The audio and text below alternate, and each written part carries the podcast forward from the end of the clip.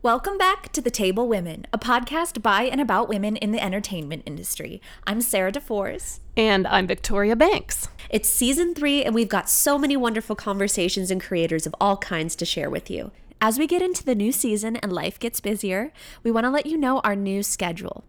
We'll be dropping new episodes every second Tuesday of the month, and we'll be uploading mini and special topic episodes every now and then, so keep your eyes and ears peeled. Plus, we want you to reach out on social media at, at the table women on all platforms or by email at thetablewomen at gmail.com to let us know things you want us to discuss, industry stories you might want to share, or even questions you want us to answer. Because everyone deserves a seat at the, the table. table. Do what you want, work what you got, say what you think, and don't let them stop you. Stop you, don't, don't let them stop. Stop you,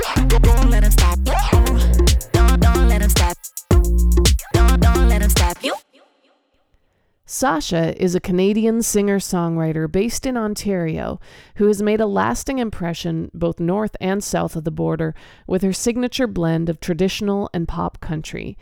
She's been featured as iHeartRadio's Future Star, racked up adds on every pure country radio station in Canada, and on the highly influential US based Radio Disney. On the strength of her latest EP, The Best Thing, Sasha has been named one of CMT's Next Women of Country for 2021 and has been featured in major television, print, and online music press outlets such as Music Row Magazine, American Songwriter, Rolling Stone Country, Billboard, and The Boot. The table is proud to present Sasha. All right, we have Sasha in the house today, super special guest. We're really excited. Um, this is my first time meeting Sasha, and already I'm so excited. I feel like your energy is amazing. I know you and Victoria know each other, but thank you so much for joining us. Yeah, thanks for having me. Remotely from Toronto. Yes. Woohoo! Woo! Fellow Canadian. Canadian girls in the house today. That's right. We love it. So, Sasha, um, why don't we just get right into it? Can you give us a little bit of a breakdown of your story on how you became a country music artist and, and how your journey evolved? Yeah, sure. Um, basically, my parents, I grew up in a really small town. I was born in Montreal, but at a very young age, like three years old, we moved to a small town called Warkworth, Ontario. And um, that's where I got a taste of just kind of country music, country living. Small town, one yellow light and at the end of Main Street, and uh, one public school in town, no hospital, maybe a sheriff. I don't know. There's no police. It's just all small town living. And um, my parents were they had a band, and there was musicians in and out of the home, backyard bonfires, music playing twenty four seven, and um, so it's in my DNA. And um, we had like every instrument at in the house, and nobody took the time to teach us. That's which is funny enough. So everything was kind of like taught by ear. So, what's your first memory of exploring songwriting? Probably poetry. I loved poetry as a, child. I remember learning all sorts of different um, types of poetry, and um, that was probably like little did I know, probably the introduction to songwriting and expressing that creative side of me. And did you have aspirations of being a performing artist early on? Was that something that was on your radar? Yeah, as a kid, like just singing to the records or um, what, just seeing it for yourself. You know, when you if, if you go to a gig, you know, and your parents are playing, it's just kind of like something that's natural to you. I, I, can't really explain it, but music playing all the time, singing along, and pretending I'm performing at the same time as a kid. It was just kind of my little early childhood rehearsals. was there a switch that you could remember where it went from just a, a natural part of who you were as a kid and what you did as a family to oh i want to do this as a career and i'm going to chase this and get to know the industry and really dedicate my life to it. Long gap. Real long gap. Um, because you have dreams as a as a child you know and um, and then uh, reality kicks in and life takes its t- you know its detours. And um, one day you find yourself working full time trying to pay the rent and trying to make ends meet. And so, yeah, in the back of your head, you have this dream, but you're like, how am I going to get from serving coffee to the stage? Or how is that ever going to become reality? And it's like, and really and truly, um, it's something that like it's just burning on the inside of you, but uh, you just kind of get distracted by the the moment and the circumstances that you find yourself in. Right. For me, at, at a young age, seventeen, I was working full time and I was paying my own bills, and I just it was a journey. It's it's just interesting because it's like you think that you know some kids they're fortunate enough to have their parents put them in lessons and put them in performances and put them in you know all sorts of um, musical academics if you want to call it that you know and um, and kind of makes a platform for them to thrive but I kind of had to find my own way and it wasn't until like like I'm saying years later and I picked up a guitar and really truly taught myself how to play and and I hit an open mic and started writing and singing my songs again. And did you find allies in the industry um, as part of that process? How did that? How has that connection happen for you, or are you pretty much self-made from the ground up? Oh, it's definitely a ground up thing, and the allies come like in the picture more or less recently. so um, definitely from the ground up. You know, stand in front of my mirror for three hours a day, learning my guitar and have a little tambourine shaker wrapped, you know, wrapped around my leg, and learning how to be my own percussion and guitar um, for my open mics or you know little bar gigs, three by forty-five minute sets. That must be incredibly empowering, though, to know everything about every aspect of your career, especially if your allies and your champions only really showed up pretty recently. On one hand, it must have been quite lonely, but also it might it must I imagine it would be very powerful to know that you know everything about how you built yourself up and and what's going on. And can you tell us more about that and, and tell us what your journey as a woman and as a woman of color in country music what that has looked like for you and, and maybe even how it's changed in the last couple of years for me personally it's um like I said, this journey has been such. It's been long. It's a marathon, and um, like I said, from the open mics to the schools where I started touring in schools. I started my own school tour and just performing for you know high schools and elementary schools, and then uh, bars, and then then Ribfest, and then festivals, and it just kept growing and growing over time.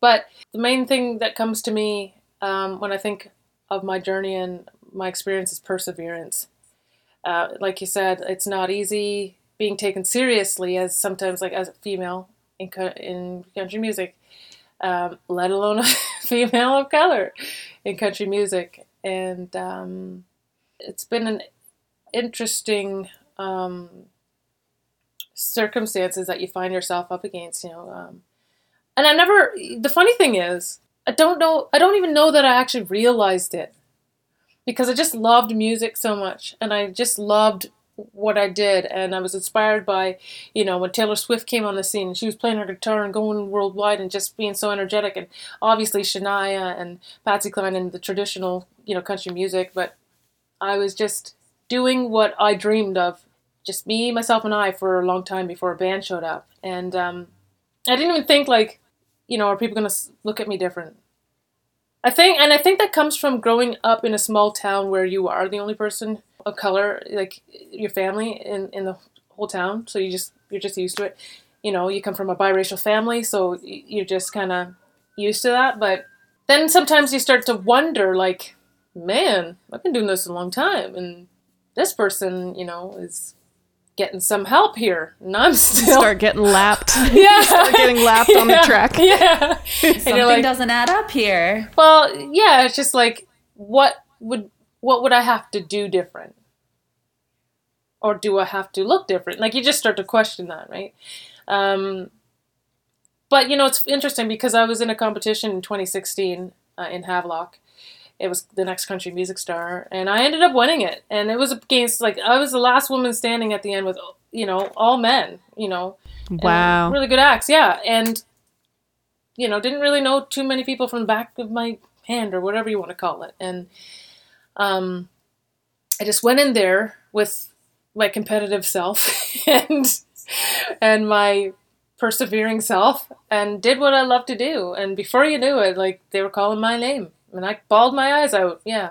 Yeah. Do you feel like you have a different way of connecting with the audience than the typical male artist might? Do you are- do you have advantages maybe in that department, or is it just uniqueness between from one artist to the next, regardless of gender? What do you think? If I do, I think it's just personability. Like, I feel like I'm the least likely, you know, and I feel like I've I haven't come from a cookie cutter background, you know, so um, I certainly don't come from um, lots of you know privilege, uh, and I've had to work and fight my way to where I wanted to be. So I think that when I talk to people, it's real, and I'd like to talk when I when I perform. Sometimes if I if it's that setting, you know, you gotta kind of feel it out. But I like to say, here I am, and here's where I come from.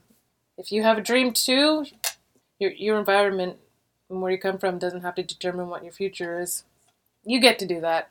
And I think that shines through your. I was watching some of your music videos um, over the last week or two, and every single one, um, every single thing that I saw from you, even photo shoots, I feel like there's this light of confidence and wisdom and knowledge that shines through from you. And reading about you beforehand and talking with you, um, I can feel a fraction of what it might be to witness you on stage in your element.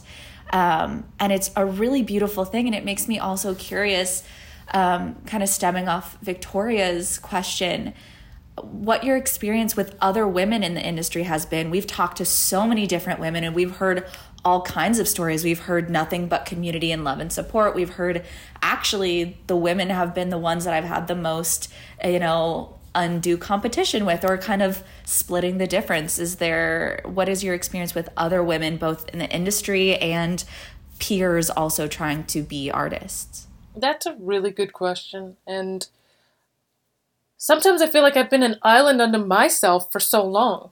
And um, women in the industry, I, like I can, I think it all depends. Um, I don't feel like I've had any really animosity, maybe to my face, but um, there are times where you question, like, where some some people who may be further a- ahead and their desire to help somebody who is climbing. You know what I mean?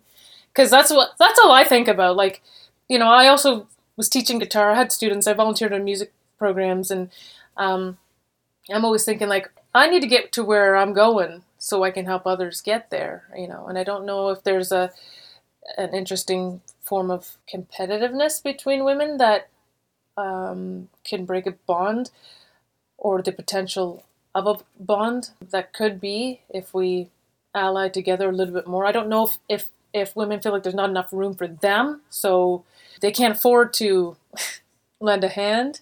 Yeah, I mean the the reality so far has been that there are fewer spots for women in country and um and it's interesting how that can either manifest as people being competitive and trying to edge each other out for the spot or you could spend your energy on helping the next person along like you're saying reach down the ladder you know help the next person up. And really sort of try to help out other women. And it's amazing when you see people do that the power of what that can do to the industry where it like creates more spaces. It's not just you know Yeah. then you don't have those five slots anymore. Now you've suddenly got 10 slots. And where is that coming from? Right. so yeah it's interesting to watch some of that happening.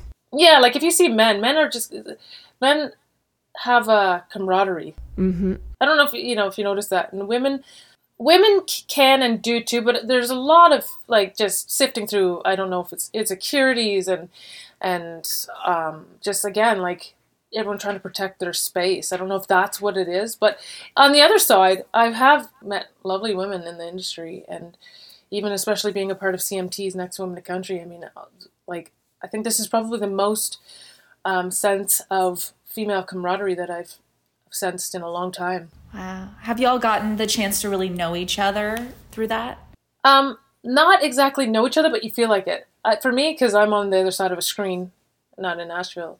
But we do like there's some of the ladies that where we text and we message and we comment and we just really support each other. There's a really strong female support um, in country music. I think more than it ever has be- been before, and with my experience with being in part of CMT Next Woman Country, that is the environment. It really is. So it's encouraging.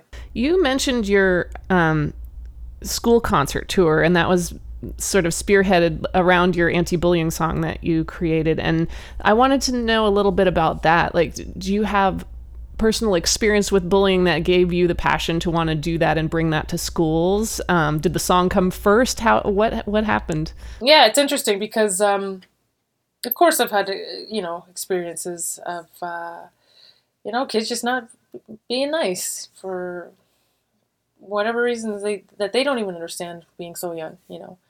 But um, I remember that song in particular.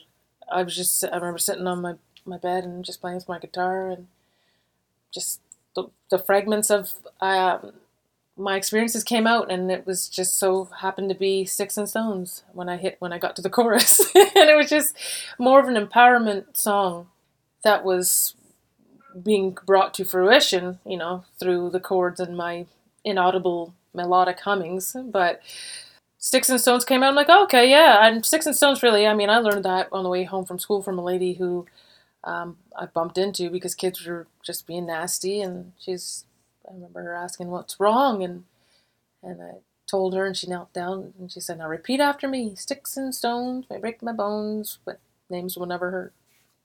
And that's just a, a little recollection that I had that probably came out during that song. It wasn't, I wasn't planning it. I actually don't really get to plan a lot of my songs. It's just something drops and you're like, wait, hold on.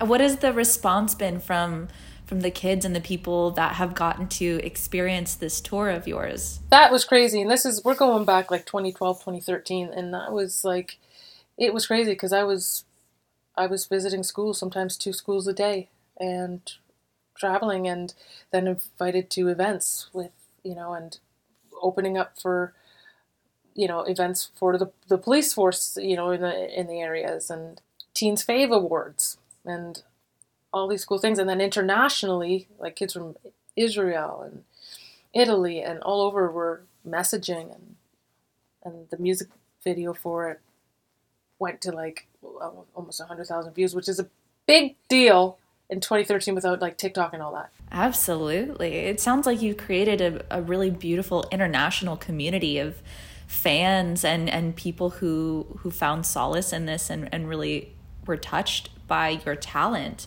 Is there anything you're working on right now that you're feeling just so passionate about and so excited about for this next phase in your life and your career? What are you working on?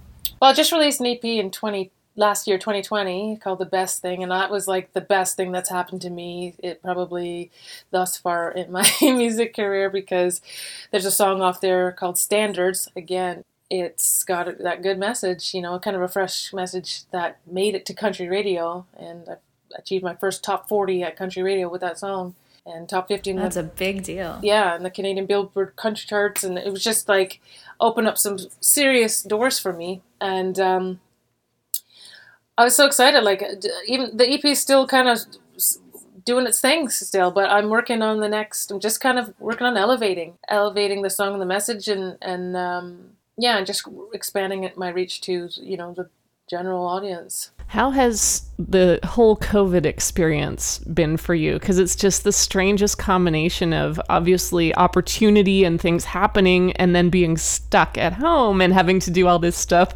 virtually. And not only are you stuck at home, but you have a closed border between where you are and and Nashville. And so, how have you been coping with that? How have you been handling that? Um, it's interesting because like at a time where the world's supposed to be standing still, I felt like mine was racing, and you know all these doors were just opening up virtually, and um, at a time where a lot of people were in despair. Um, and I very well could have been because I was releasing my album at the same time, and there were some delays, and um, uncertainties. I'm like, well, what the heck do I do now? Well, let's go.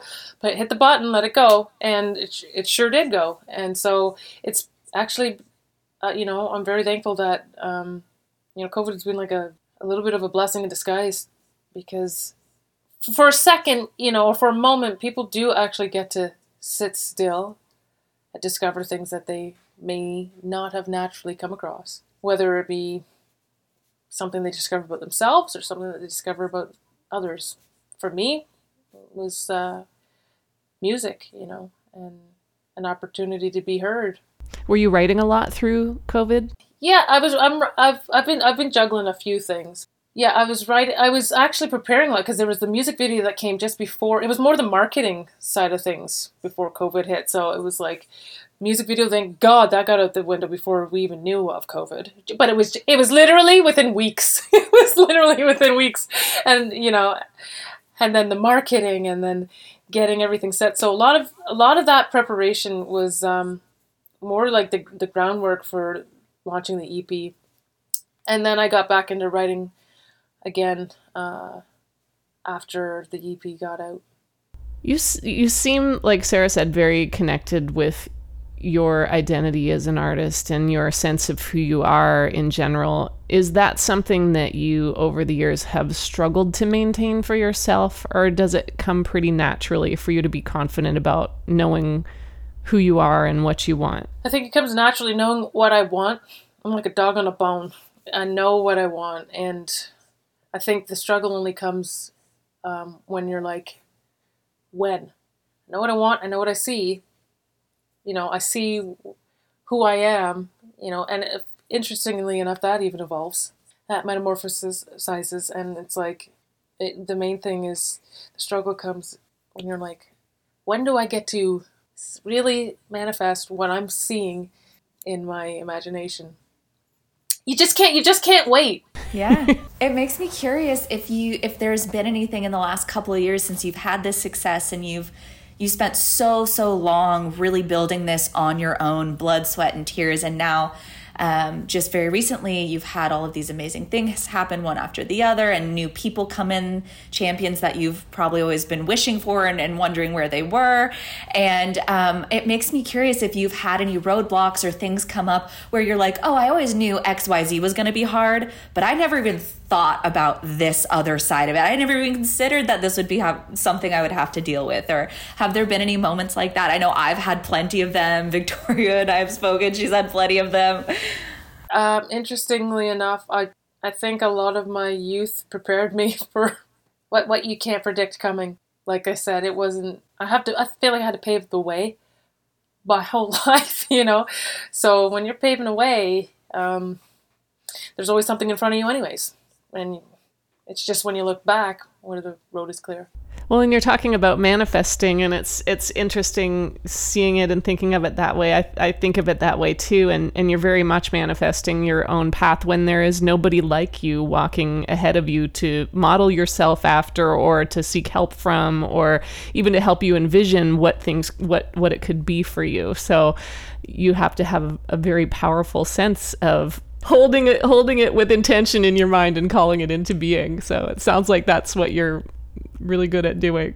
And you're creating the path for the women behind you and really creating that. It sounds like what you were talking about earlier is is men have always had a boys club, so it's inherent in them to bring other boys into the boys club and create those opportunities, but women have struggled for a long time and we've never had that. So it's almost sometimes you don't even think to do that because it's never been modeled for you. And it sounds like you're modeling a lot of those different things, not just personally, but creatively and professionally avenues that um, people haven't had. And do you, do you see any differences? I don't know how much you work in the US and in Nashville. Um, how much time you spend here, but are there any differences between the Canadian scene and the US scene, and, and how have you um, seen the industry that you work in change in the last couple years? Oh, I think absolutely. I think that like like in the U.S. or in, in Nashville, for for instance, it's it is the culture, like music in songwriting and immersing yourself in and everything music and developing your your skills in every capacity music wise is the culture. Uh, it's not so much like that uh, for me uh, personally in Canada. I feel a little bit more of a, like a loner because there's not that you know songwriting community where there's a writer's round every corner you turn, you know, or publisher every corner you turn, or even a label for that matter, you know. So um, yeah, there's a big difference. Okay, I know you've got limited time for us to chat, so we will move ahead into our rapid fire questions. So I'll start. If you could ask God or the universe or higher power or whatever you want to call it a question, what would it be? Well, why menstrual cramps? No, I'm just joking. oh, I would question. second that one. That is a really good question. like, okay, fine. Like, in all honesty, like, why? I love that. that wins for best question so far. All right. Number two, if you could clone yourself and live a different life, what would the other you want to do and be? if it wasn't for music, then um, I'd probably be in like the medical field of some sort, like a like a physician helping um, people in third world, or um, I've always said like family funeral services, helping people with bereavement. Wow. Going into the tough places in life. Yeah. Oh yeah. Okay, what is something that people don't know about you? A lot of people don't know that I have a twin. You do, really? Is uh, she in music at all? We've been in music in the past, like like she's she's doing her own thing. You know, she's more like in fashion and her modeling, but she's she's starting to pick up her, you know, write her write her own songs and do her own thing. Not so much like me, like how I'm doing it right now, but it, it sounds like she has plans to. Yeah, All right. What is your favorite thing about yourself? that I'm compassionate. Last one. What advice would you give the younger you? Oh, geez, I think uh, but, uh, it would have to be something along the lines of uh, not caring what anybody thinks. Just don't let people have that control over you. Are there ways that you have have developed over time to get yourself to that place quicker and easier? Um, I'm still working on it. Aren't we all? yeah yeah i don't know how that how, if if there's an arrival date for that but um i think even with time and even when you get older i think those things that you like the cares of the world kind of kind of roll off your shoulder a little bit more Yeah. Well, thank you so much for sharing a little bit of your night with us and sharing your story. Um, it's been great to get to know you a little bit better. thanks for having me and good chat ladies To stay up to date on all things The Table on social media, join us on Instagram, Facebook, or Twitter at the handle at sign The Table Women. Our theme song, Stop You, is written and performed by yours truly, Sarah DeFors, co written by Taylor Foley and Will Macbeth, and produced by Will Macbeth.